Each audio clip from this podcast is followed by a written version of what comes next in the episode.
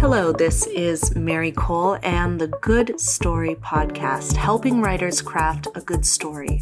With me, you will hear from thought leaders related to writing, and sometimes not, about topics important to writers of all categories and ability levels. Here is to telling a good story.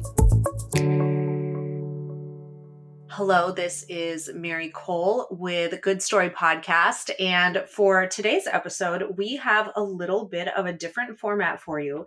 It's not just an interview with one person, it is an interview with two aspiring writers who I have sort of crossed paths with. One was a webinar student and one a client of mine, and this all came this came up because I was talking about a specific writing tool, The Emotional Thesaurus, so A Writer's Guide to Character Expression by Angela Ackerman and Becca Puglisi.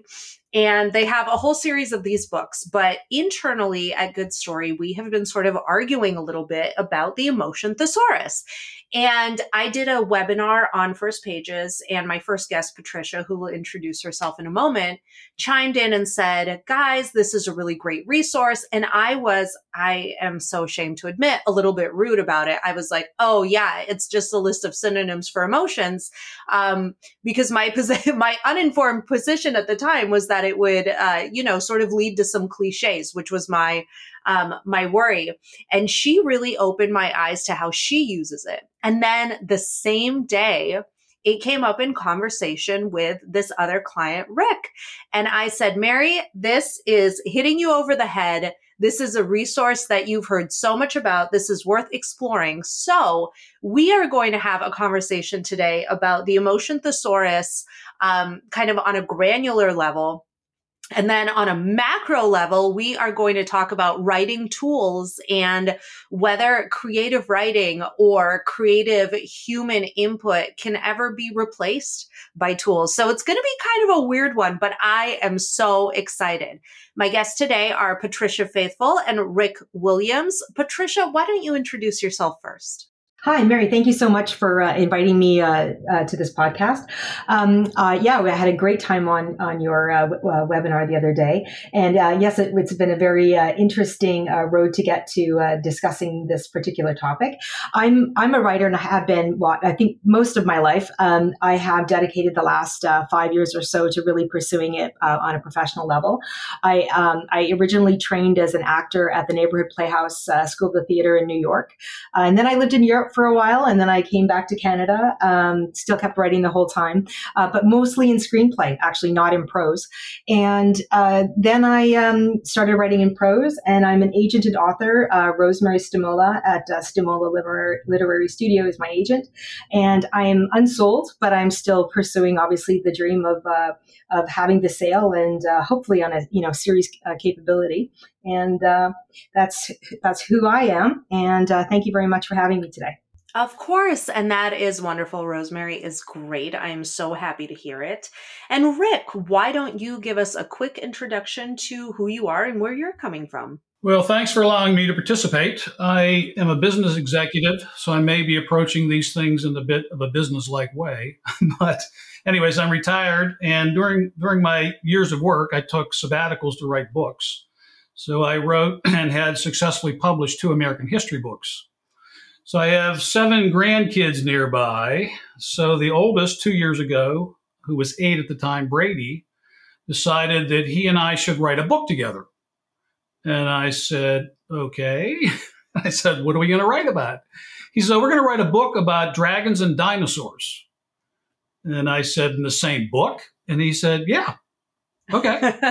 So that's how this all started, the adventure with Rick and his grandson. So I guess I would call it, again, an epic fantasy adventure, which wasn't my forte because I was spending a lot of time writing thrillers. So I would call his version of this The Lord of the Rings meets Jurassic Park and Wings of Fire. So somehow I've got to figure out how to put that into a manuscript. So it started off as a family and friends indie book. And we did a lot of different Imagineering. And about a year ago, maybe 6 months ago, I had 6 mid-grade beta readers go through it. And they liked it. And I gave them a 40-page questionnaire. I guess that shows I'm a business executive. So I gave them a 40-page questionnaire, but I paid them. But anyways, and they showed the things that they thought were good, things that needed work. And by the time we were done, they said, you ought to write a trilogy about this. And then I decided, well, maybe there's commercial potential. So anyway, so I hired a local Disney author last summer to restructure the story. And then I have what I think about more as a business advisor, Jane Friedman. So I was talking to Jane in September, and I said, well, who is a top expert at getting kid-lit projects commercial ready? She said, well, that would be my friend Mary Kole. Let me refer you. So anyway, so that's how this started. So we started working together about 6 months ago, and Mary's just done a spectacular job of taking my writing to a new level, in which she doesn't know. This will be the big reveal. I have a Mary Kole notebook that I keep. That's in there. And I keep track of all of the insights that I get. And now I'm going through the blueprints course. But anyways, no, it's been a great ride. And again, Mary, you've had a great impact on trying to take my writing to the next level, which I greatly appreciate. Well, Rick, I am so flattered. Thank you very much. And thank you both for the introductions. So I'm holding a copy of The Emotion Thesaurus in my hot little hands here. And for those who have not heard of it, I just want to describe real quick before Patricia dives in what this tool is. And so it's set up very much like a dictionary or an encyclopedia with entries. Each one is a spread. And if I open up to, say, the emotion of elation, I'm a writer, I want to convey elation. So I have definition, physical signals and behaviors, and then a list, like dancing in place, internal sensations, racing heartbeat, mental responses, gratitude and thought scattering, being too excited to think straight, acute or long-term responses. This is interesting. So this gets like really into the nitty-gritty. Loss of motor control, tears streaming down the face, signs that this emotion is being suppressed, which I think is super interesting. Looking down to hide a grin. Then may escalate to like euphoria, may de-escalate to satisfaction, and associated power verbs, which I love. So like beam, boast, that sort of thing. And so basically what this does is there are 130 entries here of all of these emotions. So when we want to write emotions as writers, which we definitely do, we can come to this resource and sort of pick through some of the associated behaviors, associated words, that sort of thing. Now, I will refrain from my commentary on it, which originally got me into this whole mess with Patricia during the webinar. And I just Patricia has been so lovely to prepare a use case for you. She's going to talk you through that now. I can't wait. Great. Thank you so much. So yes, that was a great explanation as to how the book is laid out, kind of on that 2-page spread, like one per emotion and 130 different emotions. And I think the hardest thing as a writer in prose is that you have to write the emotion because that's the connection between the writer and the reader, but you actually can't say the emotion. It's like this magic trick that we do as writers. It's like we want to convey the emotion, but we can't say that this is the emotion that we're dealing with.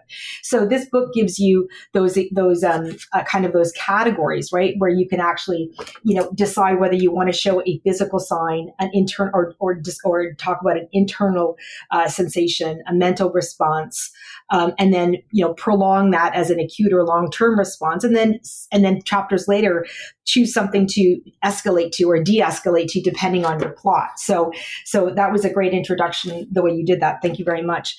So I think what I'd like to do is show how this would be used. So I chose a text that actually predates the publication of this book, because my point is that the author that I'm going to share an excerpt from would never have used this particular resource. But this resource is invaluable because the way she constructs this particular excerpt, you could easily kind of look at it as Rick would say, kind of reverse engineered. Like you would basically be able to see how she had wound these things into the text without having this resource, and therefore why this resource would be valuable. So the text is written by a woman named Mary Hershey, and it was published in 2008. And it's called, the book is called 10 Lucky Things That Have Happened to Me Since I Nearly Got Hit by Lightning. And it is a middle grade text. And it is from a 10-year-old girl. So the setup is that Effie keeps a list of the 10 of the luckiest things that happened to her on her fridge. And in this excerpt, she is finally allowed to have a sleepover for the first time. And she's planned it on St. Patrick's Day and in honor of her best friend, Aurora, who has just moved to a new school. So in this section of the text, and it's 3/4 of the way through the book, Aurora, her best friend, is about to back out of attending. So you can already get a sense of what that's going to mean to the main character, Effie. So I'm just going to quickly read the text. Aurora went on. Is there any way that you could move your party to another night? No, I've already sent out the invitations and everyone is coming. This is terrible. I couldn't believe it. Well, could you at least come for the sleepover part, you know, when you get back from Houston? And could Fancy's mom bring you over here? Aurora was quiet a minute and then said, well, Fancy wants me to have a sleepover with her afterwards. This was just getting worse. All the team or just you? She cleared her throat and then said in a small voice, just me. But you said no, right? Please, Aurora, tell me you said no.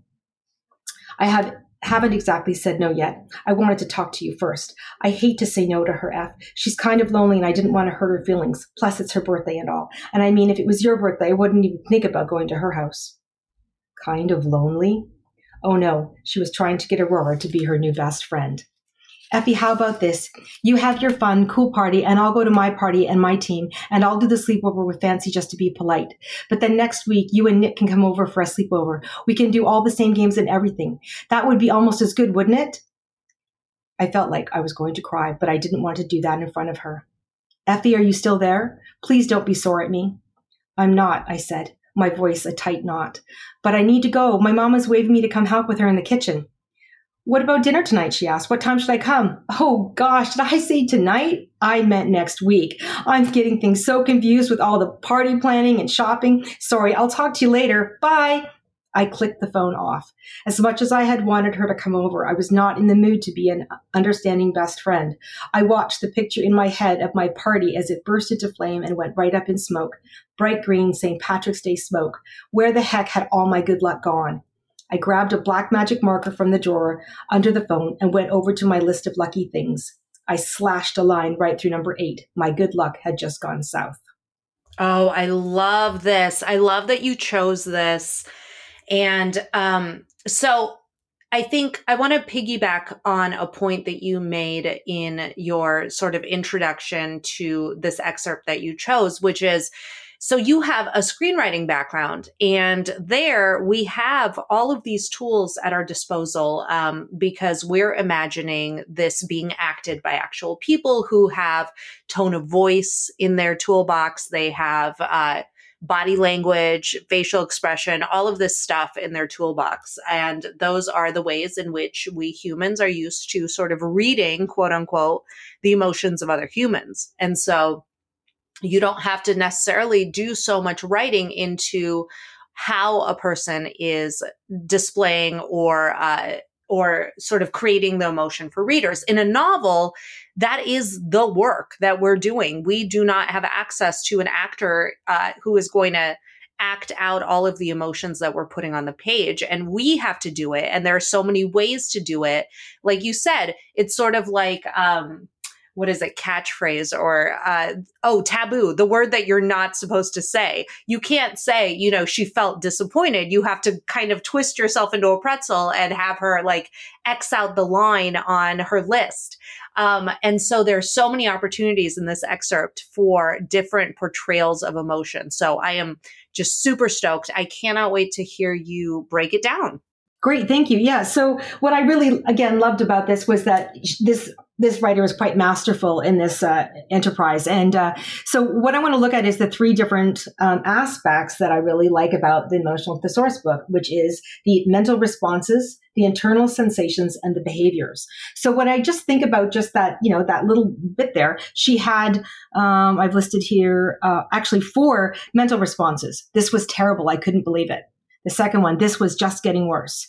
The third one, I watched the picture in my head of my party as it burst into bright St. Patrick's Day smoke. And then the fourth one is, she hung up the phone, but her thought process would have been she wanted to be alone. All of those things from a mental response perspective, make us believe that she is quite devastated. And then when you look at what the internal sensations are, she didn't say, she felt a tear. She just says, I felt like I was going to cry, but I didn't want to do that in front of her.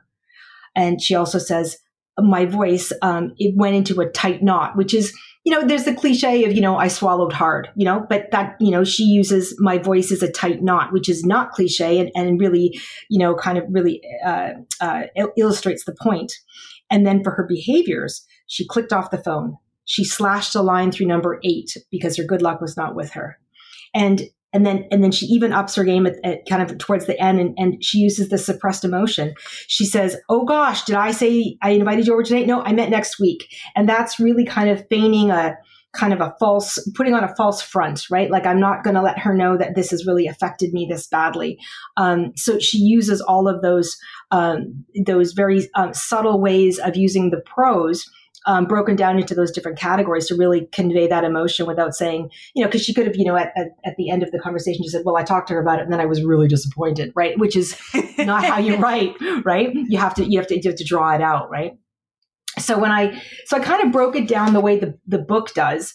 And in the book, in the actual book, kind of like I retrofitted it, right? So under disappointment, her feelings were of dread and she had defeatful kind of thoughts. And she had this hopelessness of watching this party go up in smoke. Her eyes were watering. She wanted to be alone. And then she kind of offered that false cheer. And she did it in a way that was true to her story and true to her characters. So it's not like this material is going to be, I don't know, like cliched if you just like, as we were talking earlier, just kind of like drag and drop. Like you can, but you can also expand it and make it very specific to your character's circumstances. And it was just done so artfully in that particular passage that, I thought it would be a great way to just illustrate it. And that's why I love the Emotion Thesaurus, and I use it on a regular basis. So I do love that you were able to sort of take something that was published before this resource became available and reverse engineer, as you said, your way into some of these things that I am finding on the disappointment page because I started looking. Now, I think that what launches us into our bigger discussion, Patricia, is what you said about it has to fit the character. And that is really my argument against this resource. And I was very honest with you when I sort of said, oh, Patricia, I was super rude about this resource that you recommended. I said, I haven't actually read it. So, of course, I tucked my tail between my legs and I dutifully ordered my copy because I'd been hearing so much about it.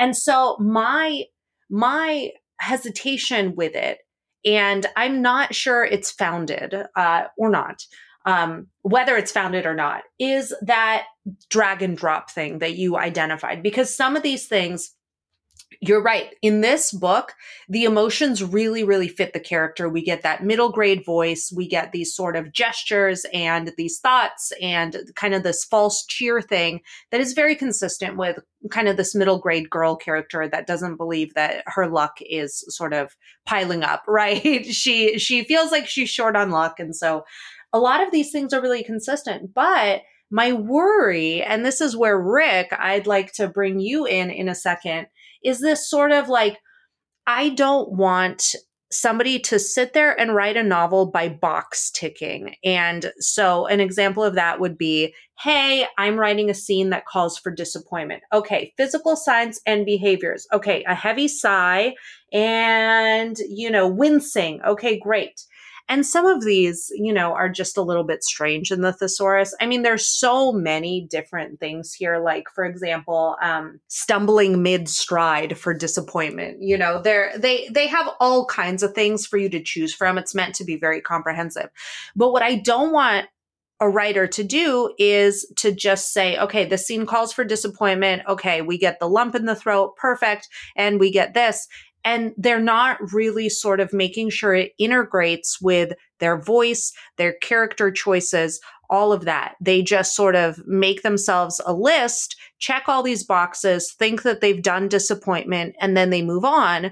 And either they keep using the same 5 signals for disappointment, no matter who the character is or what the situation is, or they jump all over the place for the sake of variety, you know? And soon their characters look like marionettes who are performing all of these, actions that correlate with various emotions, but is that shortchanging the reader and shortchanging the sort of nuance and depth that we'd love to see in our stories? So that was sort of my position. Patricia, why don't you respond? And then we'll go to Rick for that because he has some really interesting thoughts. So Patricia, what are you thinking here? Yeah, I totally see where you're coming from. Obviously, if you could just, if you had a plot line and you just wanted to, drag and drop, some of these behaviors in, it's going to read as flat as if you didn't, right? Like it's just not going to fit. Like there is an art to writing, there is a style to writing, there is a sense of people and, what's age appropriate and culturally appropriate and what's, all of those things that that have to fit into the prose and into the story and into the character, and it's really hard to even articulate how many different ways those things have to integrate. But I do fully see what your point is as an editor. If people think that they can just do that and drag and drop, it doesn't work.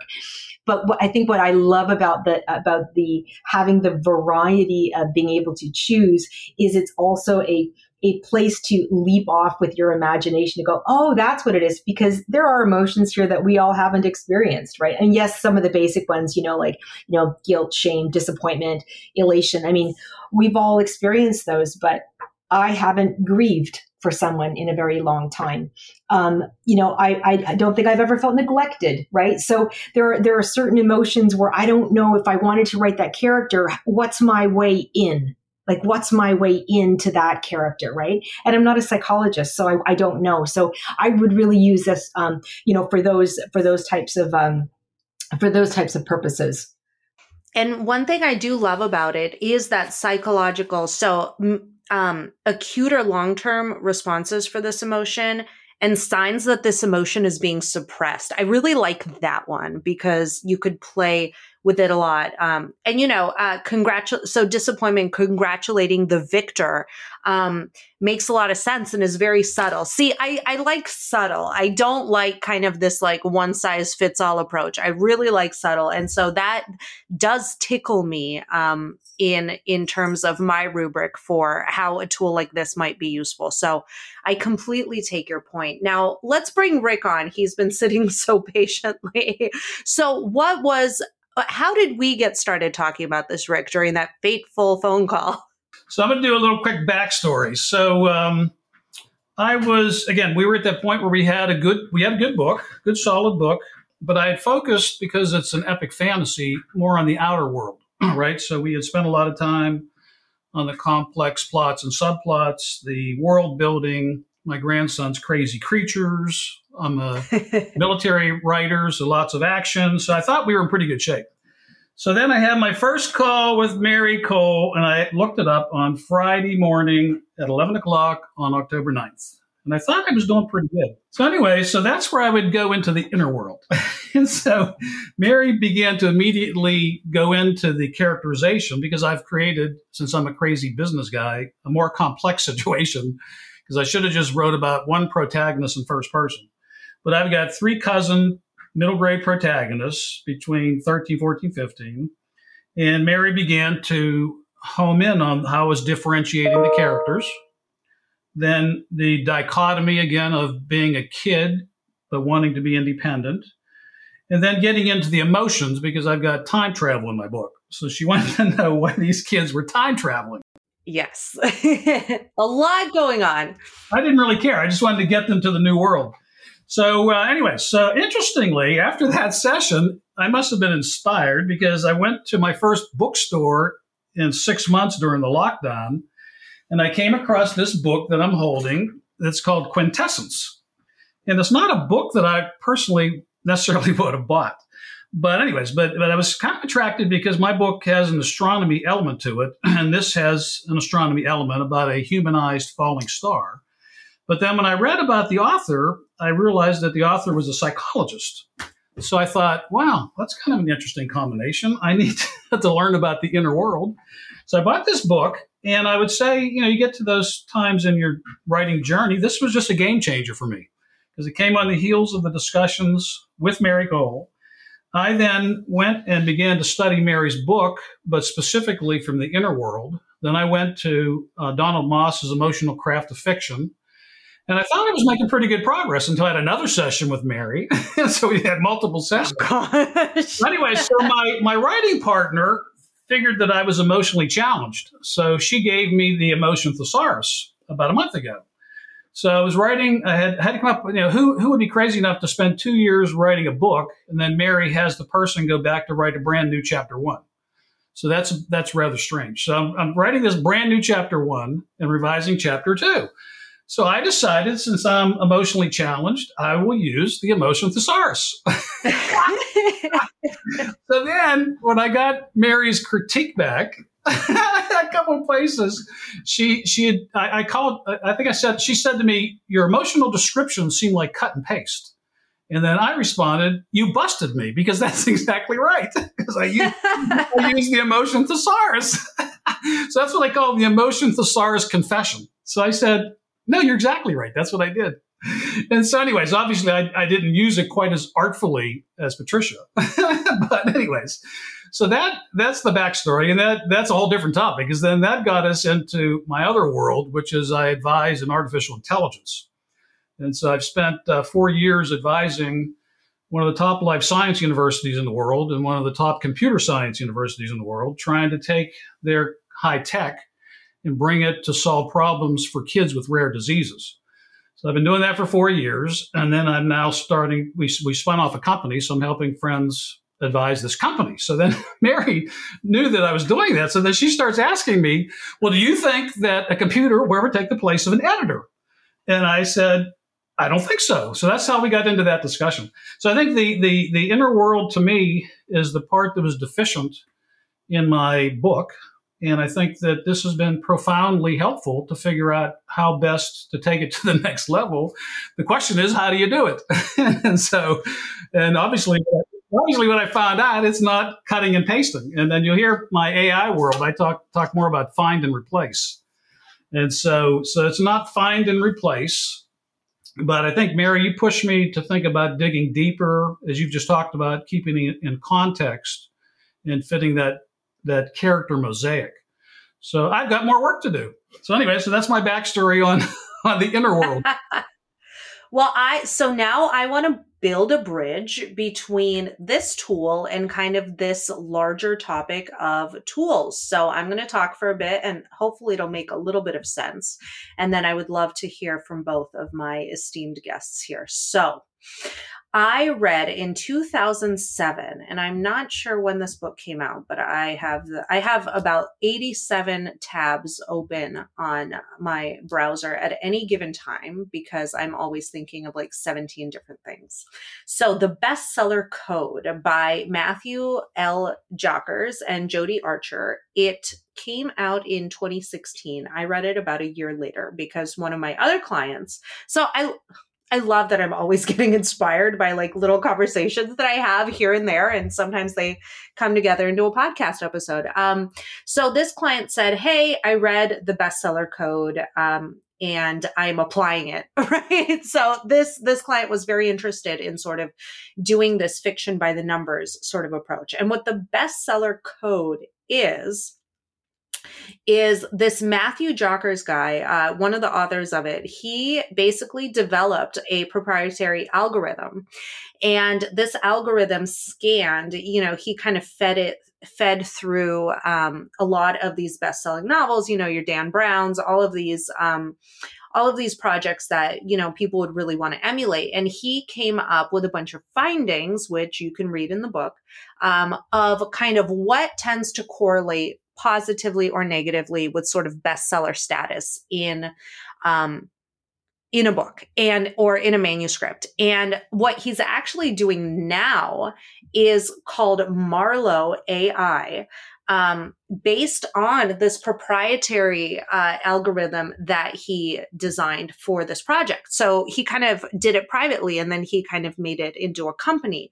So Marlowe belongs to Authors AI, and it's an analytical software for novels that is based on this kind of research that was first published in The Best Seller Code.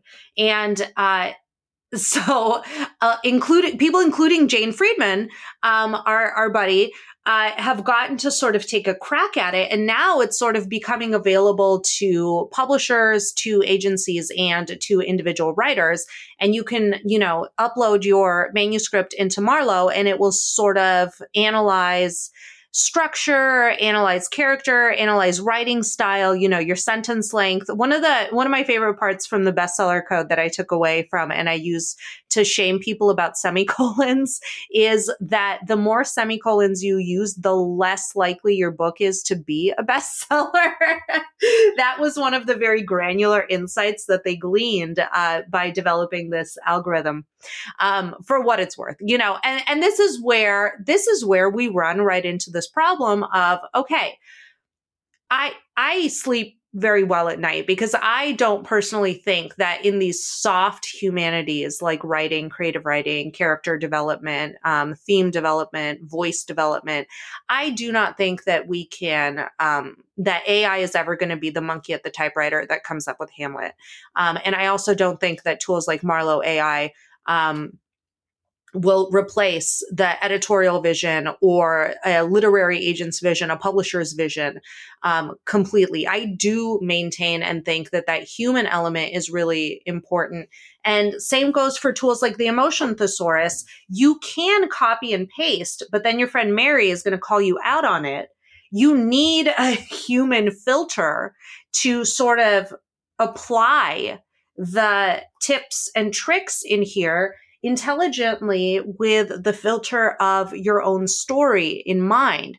And so it's this idea of kind of, what is the writer's role? Is the writer's role still primarily this creative development role, even though we have tools available to us to A, generate the writing, and B, revise and give feedback on the writing? So that's kind of what I wanted to put to you guys. I know it's sort of a big nebulous question, but I'm really curious to see if either of you have any thoughts in that direction.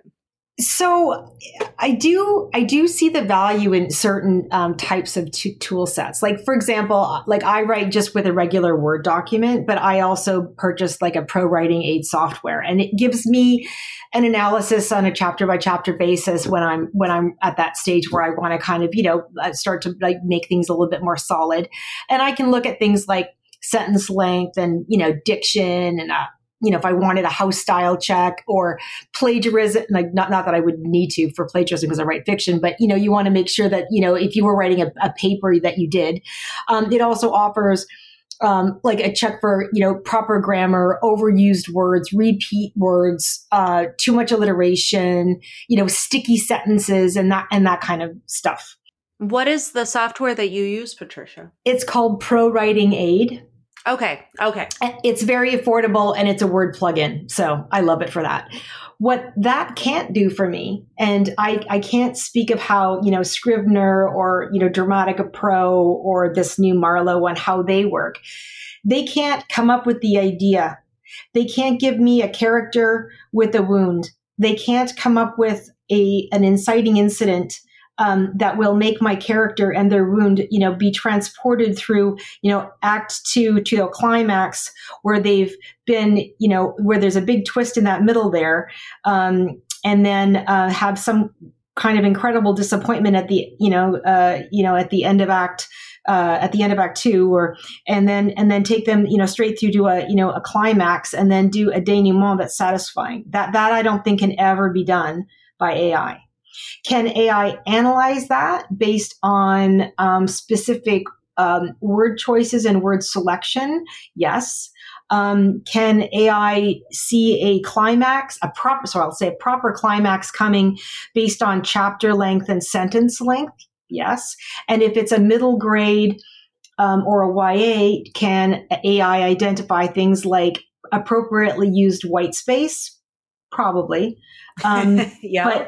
But those are things that are identifiable in the structure of the linguistics on the page, not part of the creative process or the character psychology or plot development, which I don't believe can be done by AI. That's my opinion. But I would love for Rick to try and change my mind or at least get a dialogue going. Yeah. Rick, what do you think? Well, Rick is not going to change your mind. Ah! But what a great discussion, because about 3 months ago, I got ProWritingAid. And I have been running around talking to all my writing friends. I call it my proofreading parrot on my shoulder, because I'll just do exactly what Patricia said. I'll just go through the chapter and all the stupid mistakes I made will show up. And out of my 50 chapters in the book, I've only had one chapter where I got through with no problems, but every other time there's multiple mistakes.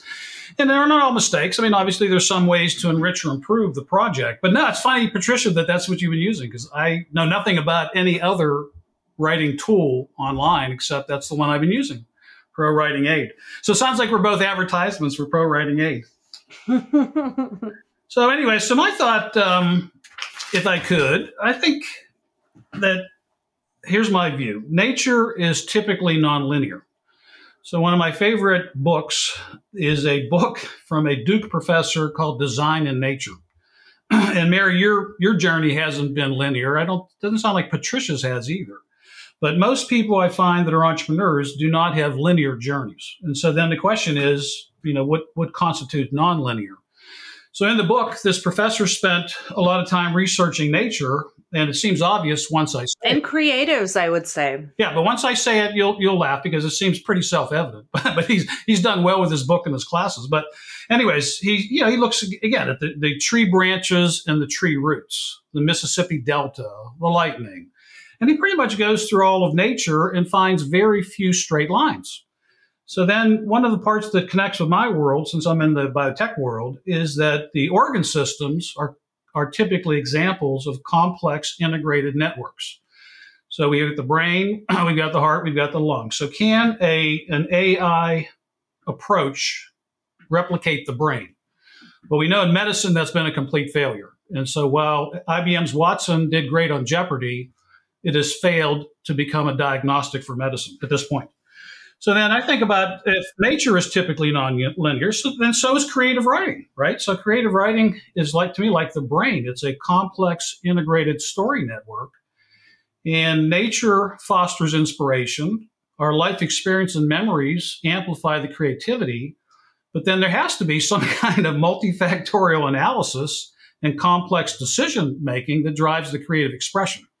So when I'm talking to my AI friends, obviously I'm advising for them, and this is their world, they agree that at this stage of the game, a computer is not going to make as complex of decision-making necessary for writing a book, or in his case, he's a musician. So the example we laughed about is that we don't know that a computer is going to create Dark Side of the Moon or Sgt. Pepper, but we don't even know if they could recreate it. I mean, that's one of the things that's pretty funny about when everything comes together. But anyway, so then the next question I ask, can creative writing be automated? I think this is the trap that we've been falling into in these discussions, Mary, is that it's not just writing per se, right? So I have a friend who started a company where he took fantasy league football games on Sunday and wrote summaries of them on Monday with a computer. And then that led to doing things for Associated Press and Yahoo. But these are all pretty defined kind of collections of data and then putting in some stories. This isn't writing a complex novel. So then I said to myself, well, could Leonardo da Vinci, could you take his creativity and automate it? Obviously, we don't think so. Could a machine create The Old Man and the Sea? Well, it was a lifetime of work by Hemingway. And then one thing I read, that one paragraph he revised 14 times. But a computer would go into that paragraph and rearrange it. Right. So I think there's still something different that, Mary, what you do with me is not just rearranging, but it's enhancing and improving. So anyway, so then my net of this is that authors must, we as authors, and I think that's what Patricia and I are doing, are strategically trying to pick the right tool to use at the right time for the right application. So using ProWritingAid to polish up a chapter makes sense to me, but it doesn't necessarily make sense for editing. So Mary, when you think about editing, how would you divide up the major categories of editing? Since I consider you a strategic editor, but how would you divide them up? That is a fabulous question. So actually there is a Hemingway Editor, is an editing app, speaking of Hemingway. So that's one of the editing apps that sort of looks at your sentence structure, kind of like ProWritingAid. So for editing, and I teach a workshop all about kind of self-editing for writers. And what I like to do there is this funnel type of approach where you zoom out and you develop a sort of, how would I call it? Like a mission statement for your work, your thematic note that you really want to hit. What is this work about at its most basic level? And that can be story. So dinosaurs X dragons, right? But it can also be character driven. And I don't want to sort of publicly pick apart your project, Rick, but something that the characters are hoping to learn or go through, or their arc in sort of the most bare bones sense. So your big thematic strokes. And then what I would say the editor does is then we zoom in and we sort of look at every story component as it relates to what I believe the mission statement of the writer to be. And writers can absolutely do this themselves. So, I say, okay, this is their theme. This is sort of the non-negotiable elements that the story has to include. Now let's think about their structure. And does their structure take us from A to Z in sort of a compelling enough way that hits these notes? Now let's look at the character arc, the overall character arc. And so we have the big, broad character elements of Patricia. You mentioned the wound. I would say the need, the objective, the motivation. So these sorts of reasons for the character doing what they're doing and the ways in which the character is driven forward through the story. Then we can zoom in a little bit further, go scene by scene. Does this scene serve the sort of the mission statement, the plot arc, the character arc? Does this chapter serve it? And then obviously, the sentence level editing is completely different. This is where we can get a lot of help from tools like ProWritingAid and what I'm seeing of, Hemingway Editor here, because a lot of these kind of, overused words. I got Rick with some of my word echo notes during our last round. Some of these things are easier to identify than the more creative piece that I just described, kind of the top of the funnel, going from the idea, the very premise of the story, which Patricia, you said, it's the idea. The idea is the human thing. We can't depend on AI to create a whole premise for a story that sings to other humans. So that kind of top of the funnel from the idea, the mission statement, the plot arc, the character arc, into like the scene by scene level, that sort of organization, I have a hard time thinking that AI would be able to put all those pieces together. And I do have it. I'll put it in the show notes. I do have a great article here from the book designer that breaks down a Marlowe report. So you can see the sort of thing that Marlowe AI spits out. And it really can be very, very useful, but it does take just this broad strokes approach of what percentage of your manuscript is dialogue versus narrative, and it says, you want to be between 25% and 35% dialogue, for example. So it kind of, it takes what its rubric is and it sees how you measure up, based on criteria that you've inputted into it and designed for it to sort of analyze things against. That's how you train an AI, from my very limited understanding. But then is the training of the AI biased? Who is inputting the training? Are they the ones that have ultimate authority over what makes a good book? We can get into these other ideas and these bigger questions there as well. Does anyone have any thoughts on what I just rambled for about half an hour? Well, I'll take a quick shot at it because, again, more synergies between the three of us. So my grandson's, my 10-year-old's now recruited the 8-year-old to help us do book two. So I call it herding kangaroos, trying to work with a 10-year-old and 8-year-old. So, but both of them could articulate the funnel because that's what they've been taught. So we use the funnel in business when we're evaluating, let's say, opportunities. And I've taught them that that's how we evaluate ideas together. So they throw in some crazy idea into the wide part of the funnel. I throw in my crazy idea, and then we've got to, explore it, validate it, compromise. And then we come up with one that we finally decide, okay, it's a shape-shifting dragon girl. But that funnel approach also fits another thing that I've done, which I haven't taught the kids. But when I'm teaching leaders, I teach this concept of being at 30,000 feet, the treetop, and the weeds, okay? So if I'm flying and I'm running the organization, I'm at 30,000 feet. I'm not going to succeed by only staying at 30,000 feet, right? So I got to come down sometimes to the treetop level, and then I go back up. And then I sometimes come down to the weeds, and I go back up. So a micromanager never goes back up. But it struck me, back to your world, Mary, that when I think about you as my strategic editor. Right. So I'm really working with you strategically.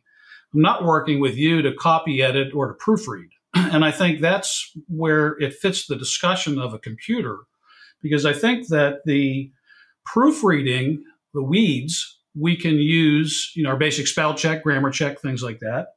We started kind of getting into a little bit of the treetops with a ProWritingAid or Hemingway or Grammarly or whatever.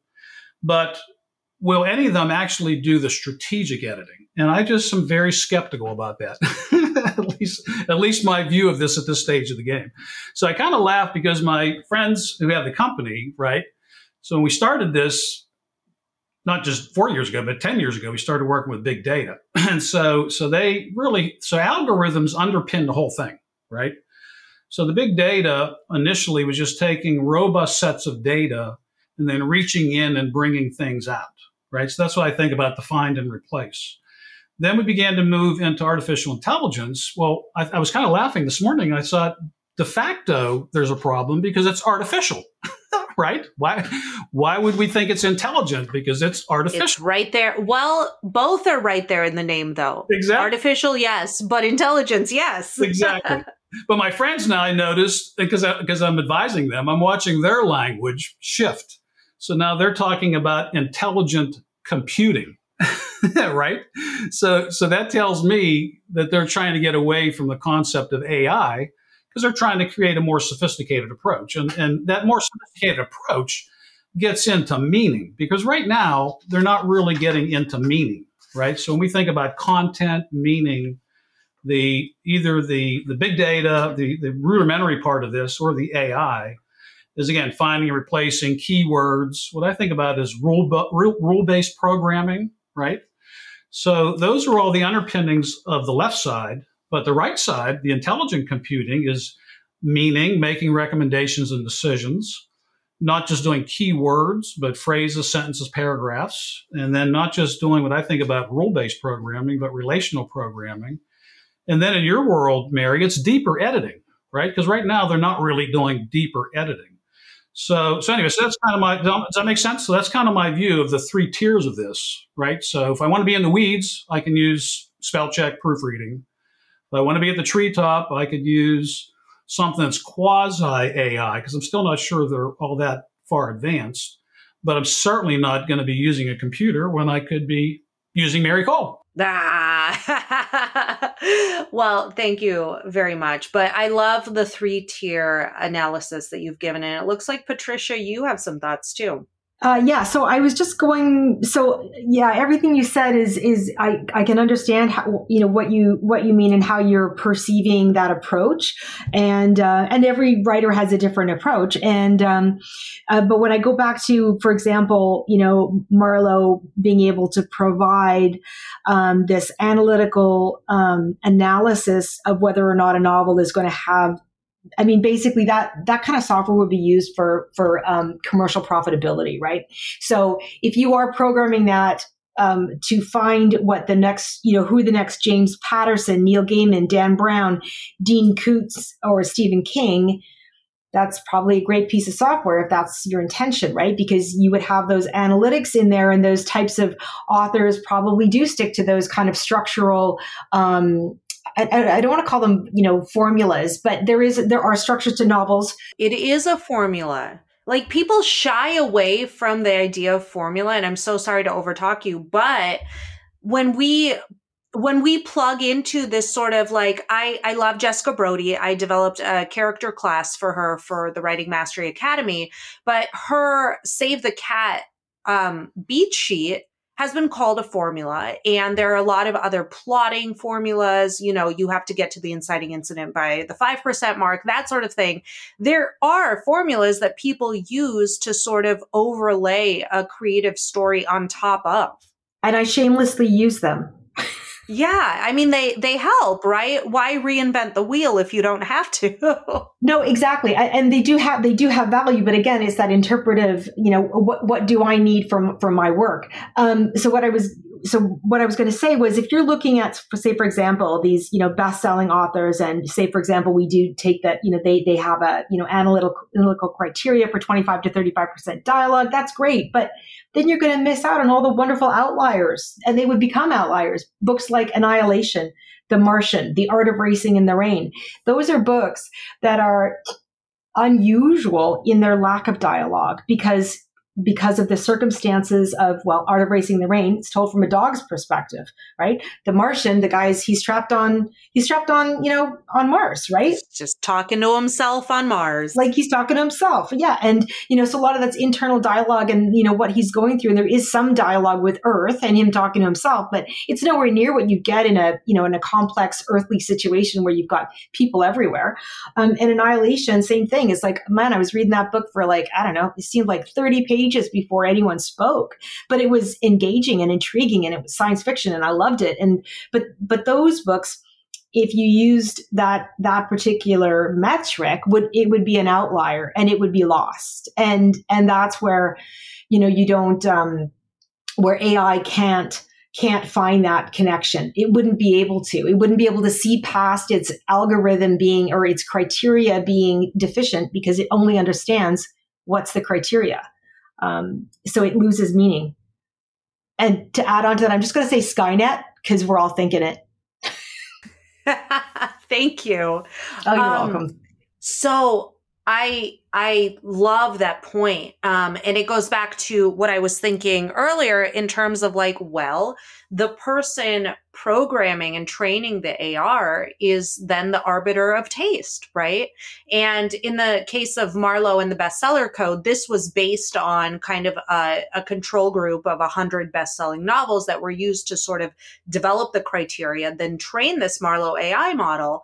But it's so do we want to give the arbitration of what makes a great book over to this one rather inflexible way of seeing things? Because then some beloved stories that have actually done well in the marketplace would not fit that criteria, and Marlowe probably would have bounced them, So it's this framework, just like a plot formula is a framework, just like this list of emotions that I'm holding in my hand is a framework, but it's the intelligent application of the framework, that I think really, really puts humans ahead of this whole race to the artificially intelligent creation of creative work. Goodness, that was a mouthful. Rick, what are you thinking? I lived in Silicon Valley for 12 years, and I would not have any of the people I grew up with writing creative books. If you go to the right side, and those are the people that are developing the tools to help us move forward in literature, then I would be very alarmed. And so anyway, I think that's kind of my thought, is that. And the formulaic part of this is, my friend and I have studied thrillers for a decade before we decided to do mid-grade 2 years ago. And there's a formula. I'm not going to mention anybody's name, but we studied under some of the top best-selling thriller writers. And, you know, after we've read several of the books, we could have probably written the 10th or 15th book. And, you know, they get into that groove, and that's fine. Doesn't mean we can all do it exactly the same way. But I have, you know, when I think about the formula, again, it's not a mathematical equation. I think it's a construct, right? So I've read probably 50 kids' books in the last 2 years. So I can tell you exactly what's going to happen with Rick Riordan. I'm an expert on John Flanagan. We've got The Wings of Fire, The Land of Stories, right? So they, you know, it doesn't mean I can necessarily write the books, or I wouldn't be getting all these challenges from Mary if I could write the books like them. But I've got actually a funny story which actually ties to TV. So during the lockdown, I've spent a year of watching Hallmark rom-coms with my wife. We've been married 46 years. And so we've been watching Hallmark rom-coms. And being an analytical person, we grade them after each one, and I keep track of it. But we've been watching these rom-coms. So this past week is kind of hilarious because we watched a chef show that I taped for her, and we both really liked it, right? We both gave it 4 stars, and we said, yeah, this works. So then we had the exact same actress, a very similar leading guy, and what seemed like a good story. And we finished that last night. I said to her, okay, well, how would you rate it? And she said, if it weren't for the puppies, I'd give it a 1. And so the whole thing then was the motif was what I think about was really a puppy show, right? So the find and replace story elements, right? They thought, oh, well, we had all these multi-dynamic emotional elements of the chef show, right? Well, we're just going to cut and paste, and we're going to put in puppies. Well, it just didn't work, right? Because the puppies were cute, but there was no conflict. There was no emotional draw. And obviously, we both gave it a 1 instead of a 4. But the last thing I'll tell you is not related to this, but it's related to story structure, which could be a different topic another day. So when we first started watching the rom-coms, I would stop the remote because I wanted to see where we were in the course of the 2 hours. Right. And so in the beginning, it ticked her off. And but by at some point, she's now come to the point after 50 rom-coms that I'm right. And that is they follow a formula. So we click the button at 25% and there's a pivot. Then we put it on pause. We put it on pause at 50%. And then the big problem has come up. And then we stop it at 75%, and it's the all is lost moment. And it's almost invariable. And so now she lets me do it because she agrees with me that, okay, yeah, there is a formula. So that's the danger of Save the Cat and the Hero's Journey is that once you learn the formula, it actually takes a lot of the fun away of trying to do that. So then my last thing I'll say is actually, again, very funny, is that can a computer replace a skilled author who's really going to take the leap creatively, right? And, you know, when Patricia was talking about the different books that came out, would they have passed the Marlowe test? I was thinking about Cold Mountain. But anyways, but there's a fantasy writer that I've been studying. His name is Brandon Sanderson. So he's the next G.R.R. Martin. And he's done adult books, mid-grade, YA, etc.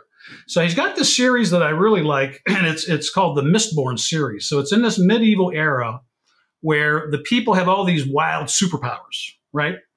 So he does the trilogy on that, and then he ends it. And then I noticed on his catalog that he's got 2 books from the Wild West, and I thought, I don't think I've ever read a Wild West book. And so that does not interest me at all. And I love the Mistborn series. I just find it hard to believe how you're going to 300 years later put it into a Wild West setting, okay? So I've been reading it for the last week. I'm on about page 100, and I love it. It is so clever. It is beyond the pale of creativity. But could a computer do that? Right? Could a computer go from a medieval era with superpowers to the Wild West with superpowers? I'm not so sure. I love it. So Let's go to Patricia, and then I could keep talking to the two of you. I'm so glad that I brought you together, but we do have to wrap up. Patricia, what are your parting thoughts here about writing, tools, AI, creativity, left brain, right brain, anything? So in terms of, what an AI can do, can you teach an AI to write a symphony? You probably could, but it's not going to be a Mozart, and it's not going to be a Beethoven or a Tchaikovsky.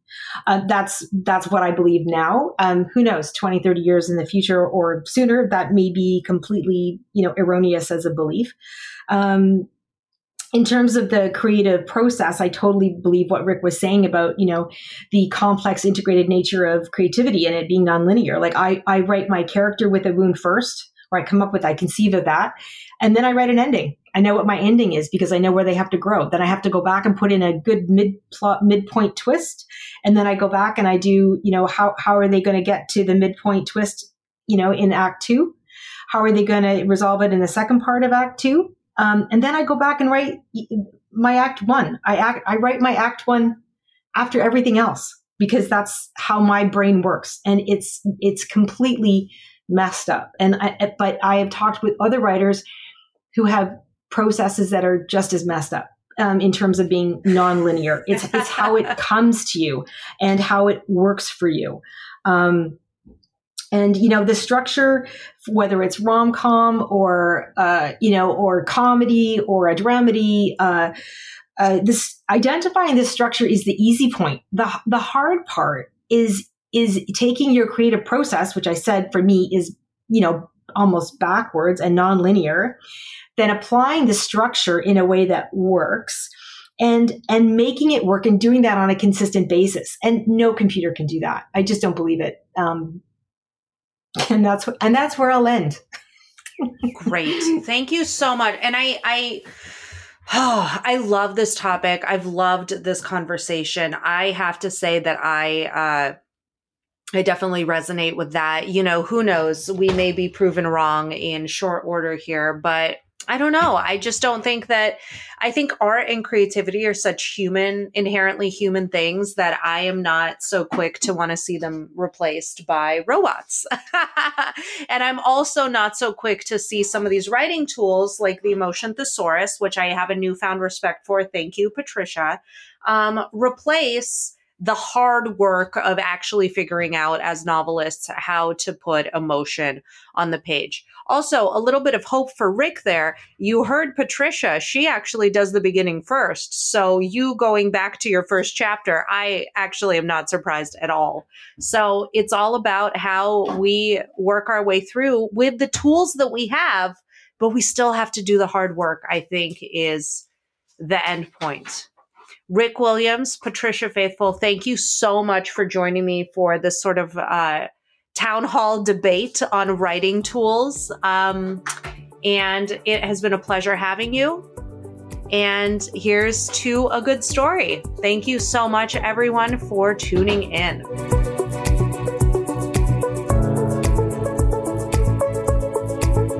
Thank you so much for listening. This has been The Good Story Podcast with your host, Mary Kole. I want to give a huge shout out to everyone at The Good Story Company. You can find us online at goodstorycompany.com. And the team is Amy Holland, Amy Wilson, Jenna Van Roy, Kate Elsinger, Kathy Martinolich, Kristen Overman, Mikhail Leah, Rhiannon Richardson, and Steve Reese. Also a shout out to our Patreon supporters. And to everyone listening out there, here's to a good story.